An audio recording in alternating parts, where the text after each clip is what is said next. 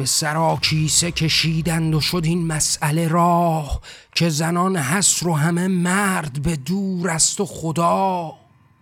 تو برو خلق نبیند که من آن خالق که به چنین خلق زلیلی شده ام شاهنشه.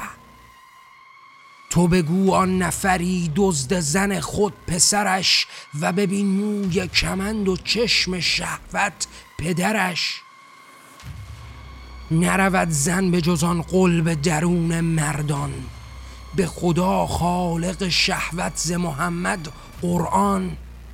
چشم هیز نفران در پی طفل و ناموس. تو بگو دزد زن و مست حقارت خاموش. بزنان کیسه به چشمت تو خدا ای انسان که تو در حسر و اسارت تو شدی آن یزدان. به کمی گفتم و این قصه دراز است و صاف که خدا خالق شهوت به نسانها اوقاف.